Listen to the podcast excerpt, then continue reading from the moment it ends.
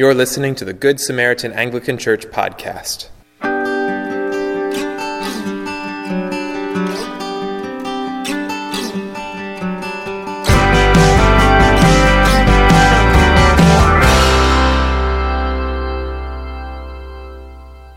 The following sermon was recorded on Palm Sunday, April fourteenth, twenty nineteen. A reading from the Gospel of Luke. And when he had said these things, he went on ahead, going up to Jerusalem. When he drew near to Bethphage and Bethany, at the mount that is called Olivet, he sent two of the disciples, saying, Go into the village in front of you, where on entering you will find a colt tied, on which no one has yet sat. Untie it and bring it here. If anyone asks you, Why are you untying it? You shall say this, The Lord has need of it. So those who were sent went away and found it, just as he had told them. And as they were untying the colt, its owners said to them, Why are you untying the colt? And they said, The Lord has need of it. And they brought it to Jesus, and throwing their cloaks on the colt, they set Jesus on it. And as he rode along, they spread their cloaks on the road. As he was drawing near, already on the way down the Mount of Olives, the whole multitude of the disciples began to rejoice and praise God with a loud voice for all the mighty works that they had seen, saying, Blessed is the King who comes in the name of the Lord, peace in heaven and glory in the highest. And some of the Pharisees in the crowd said to him, Teacher, rebuke your disciples. He answered, I tell you, if these were silent, the very stones would cry out. The word of the Lord. Thanks be to God. In the name of the Father, and the Son, and the Holy Spirit. Amen. Please be seated. So what are some words that come to mind when you think of Jesus? I think often we would think of words like Savior, Redeemer, maybe King, Christ, maybe even Messiah. But I'm guessing that the first word that comes to mind is not rebel. Is that the first word that comes to mind for you, rebel? No. No, but in fact, that's exactly what Jesus was. He was a rebel. Jesus began his rebel movement at a synagogue, reading from the prophet Isaiah. And we see this in Luke chapter four. Jesus has gone to visit his hometown. He's begun to gather some fame in Israel, and the people of his hometown are excited to see Jesus coming home. And so Jesus goes into the synagogue where he grew up. He goes there on the Sabbath, and he gets up as a visiting rabbi to read from the scroll of the prophet Isaiah. And so he reads to the people, and he says, The Spirit of the Lord is upon me, because he has anointed me to proclaim good news to the poor. He has sent me to proclaim liberty to the captives and recovering of sight to the blind, to set at liberty those who are oppressed, and to proclaim the year of the Lord's favor. And he rolls up the scroll and gives it back to the attendant and sat down. And the eyes of the synagogue were fixed on him, it says in the scriptures. And then Jesus began to say to them, Today, this scripture has been fulfilled in your hearing. Now, that's not just any kind of language, because this scroll of the prophet Isaiah was talking about the coming Messiah, the coming anointed one. And the coming Messiah was to be a son of David, was to be a king, was to be the one who would restore Israel.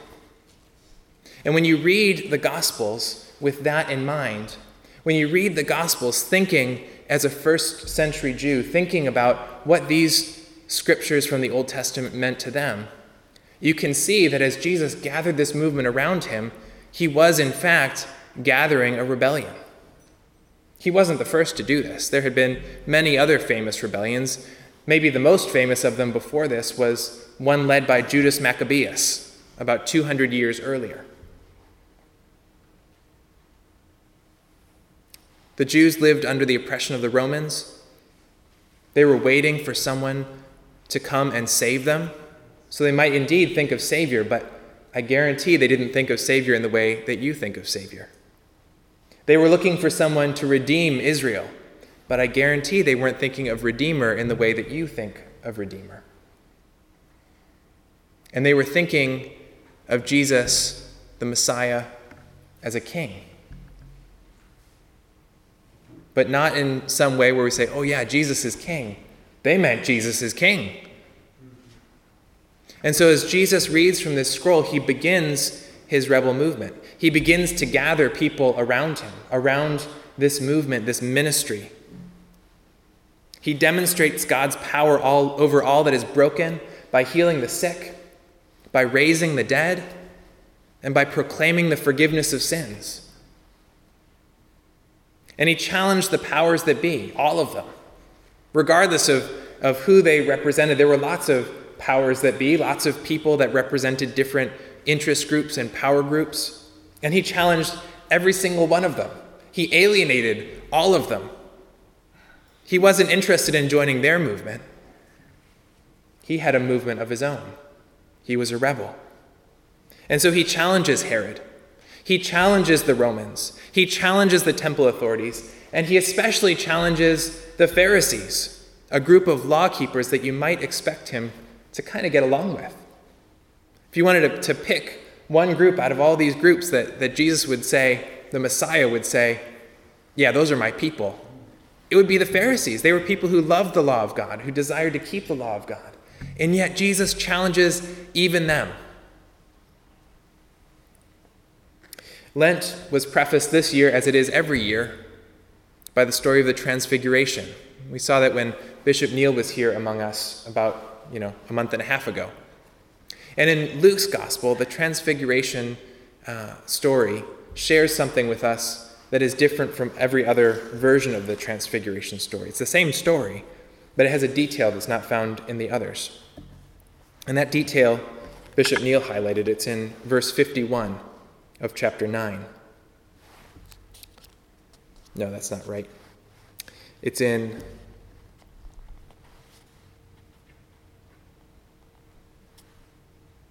verse thirty. And behold, two men were talking with him, Moses and Elijah, who appeared in his glory and spoke of his departure.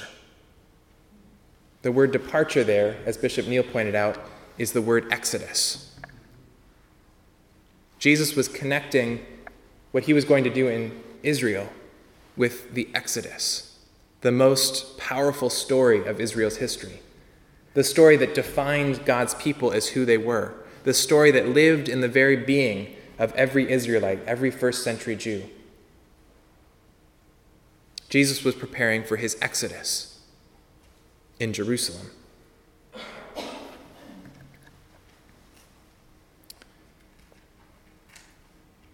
And he was about to accomplish it. And on this day, on Palm Sunday, Jesus rides into Jerusalem. And this is an event that we often refer to as the triumphal entry. What are some words you think of when you think of triumph and triumphal entries? Perhaps the Arc de Triomphe in Paris, that wonderful piece of architecture which was designed for a victory parade of Napoleon's army. The Romans had victory parades all the time. Every time they conquered someone, they would bring them, along with all of the captives that they took, to Rome, and they would march them through the streets of Rome, and they would imprison those who needed to be imprisoned, and they would execute those who needed to be executed. They would humiliate the people that they had conquered, and it was their way of saying, we have declared victory. Triumph. And so Jesus enters into Jerusalem. And we hear the people of the crowds shouting praises. And what are they shouting? They're shouting, shouting, Hosanna. Hosanna to the Son of David, the King of Israel. Blessed is he who comes in the name of the Lord. Do you hear the rebel words there? These are the people of his movement. They're ready. This is Jesus' victory. The war is beginning. Jesus is about to do what he's going to do. He's been building this campaign for three years, and now the time has come. You can sense the excitement of the people. But what was Jesus riding? He wasn't riding a war horse. He wasn't carrying a sword.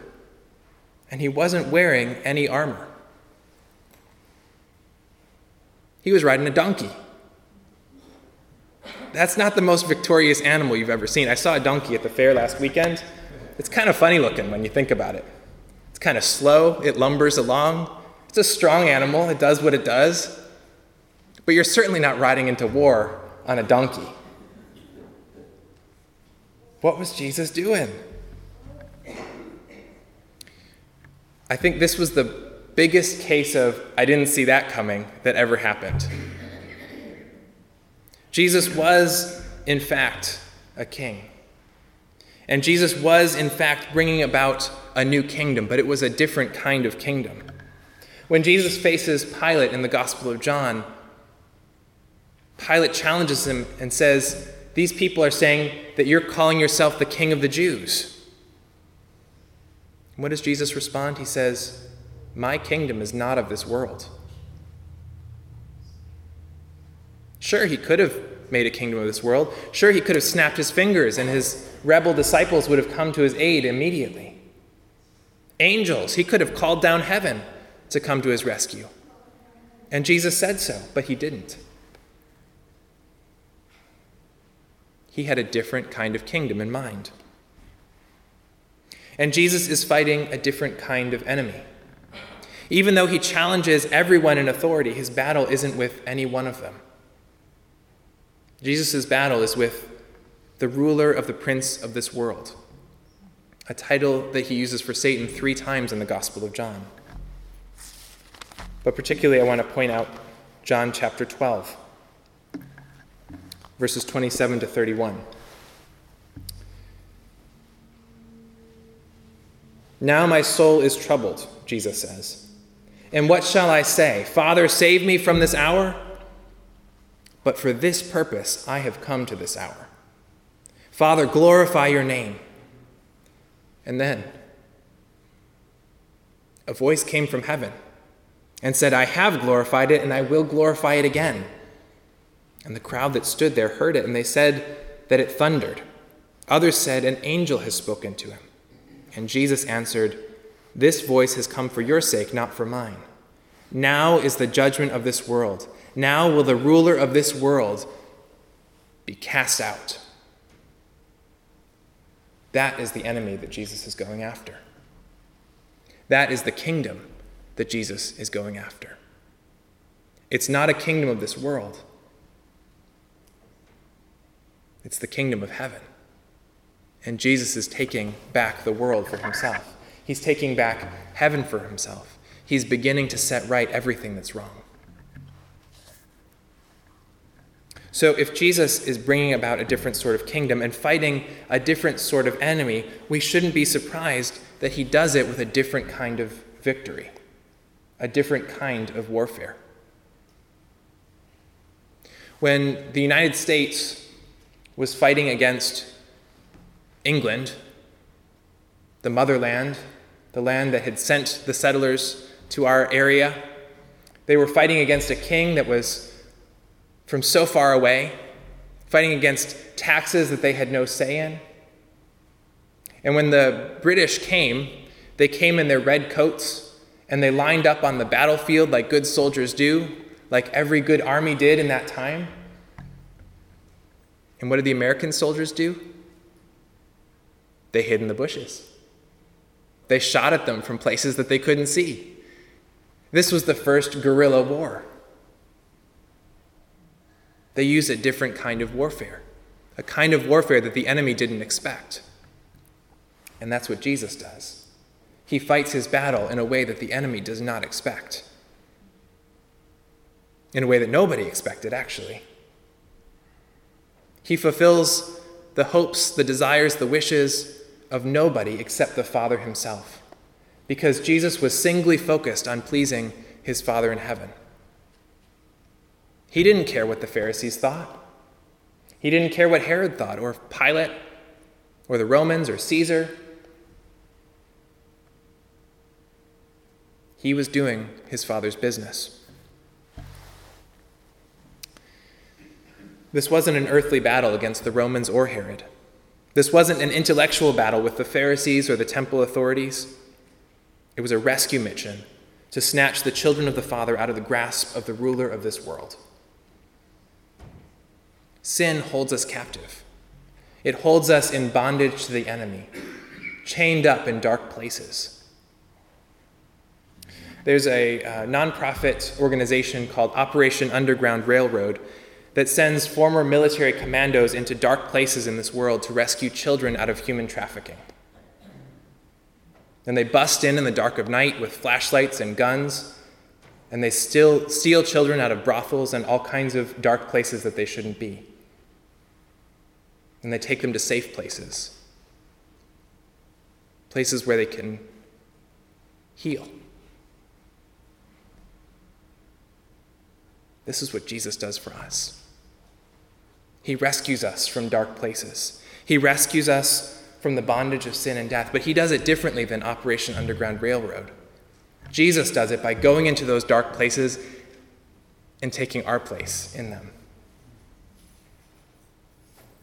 He frees us from chains and he puts the chains on himself.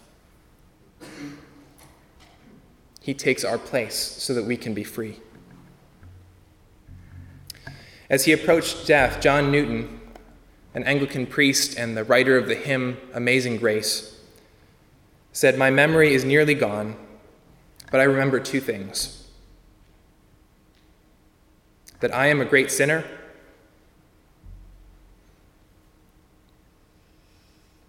and that Christ is a great Savior."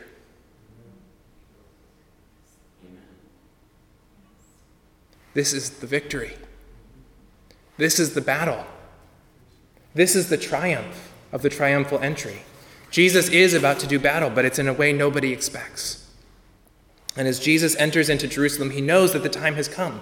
Everything has come to a head. Satan has already begun to use the Pharisees and the temple authorities and the Romans for his wicked plan.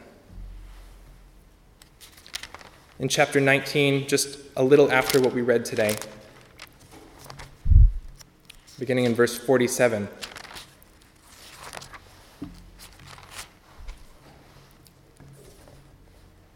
it says, and, the, and he was teaching daily in the temple after the triumphal entry. And the chief priests and the scribes and the principal men of the people were seeking to destroy him. But they did not find anything they could do, for all the people were hanging on his words. They would find something to do. They would find a way in. They would bring him to judgment before Pilate and before the Sanhedrin. He would be whipped and beaten and mocked. A crown of thorns would be placed on his head. This was the enemy's plan. But the enemy didn't realize it was also the Father's plan. And what Satan intended for evil, God intended for good.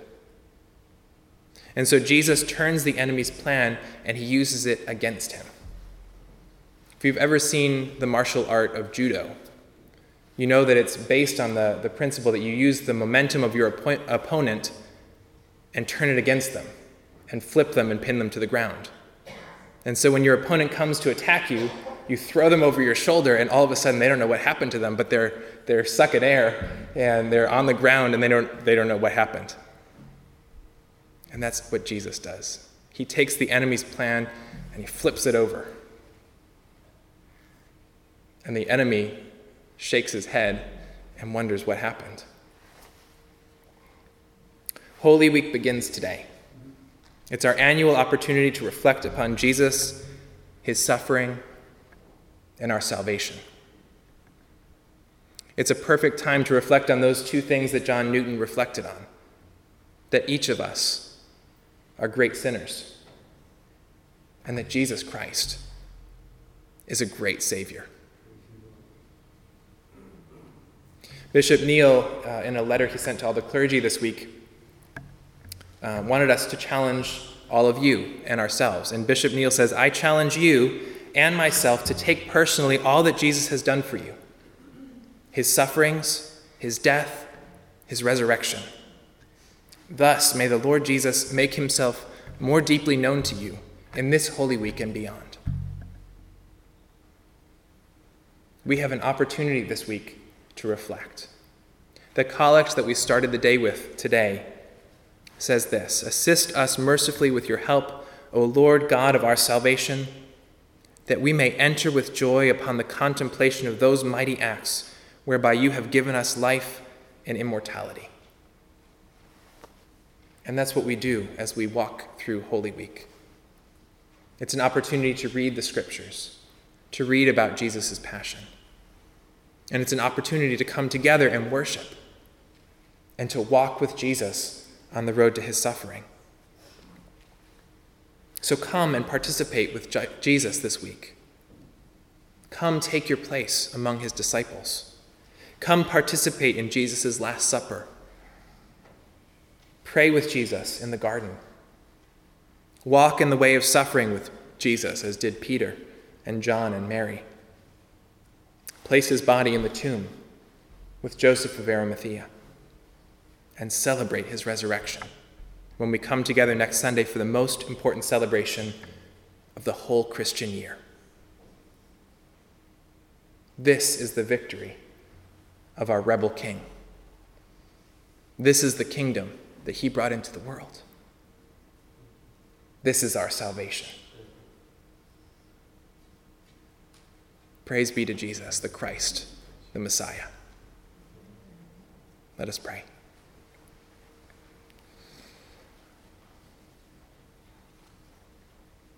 Lord, you are holy. Lord, you are King. You are King of our lives. You are King of this church. And you are King of this world. We thank you, Lord, that you were willing to walk in the way of suffering. We thank you that you were willing to take our place in bondage and in chains. And we thank you that you broke those chains free, releasing us from sin and death. We pray, Lord, that you'd help us to enter into the contemplation of these mighty acts by which we find our life and our salvation. We pray, Lord, that you'd help us to see us sitting around that table with your disciples, standing at the foot of your cross, waiting as the stone is rolled away from the tomb, and watching you emerge in victory. Help us to see us in your story, because your story is our story. What a wonderful Savior. What a glorious King. Thank you, Lord Jesus. Amen. Amen. This has been a production of Good Samaritan Anglican Church in Middleburg, Florida. For more sermons, sermon notes, and information about our congregation, please visit w w w dot good samaritan anglican dot org slash sermons. If this podcast has been helpful to you, please subscribe and leave us a review with your favorite podcast player. Thank you for listening. God bless you.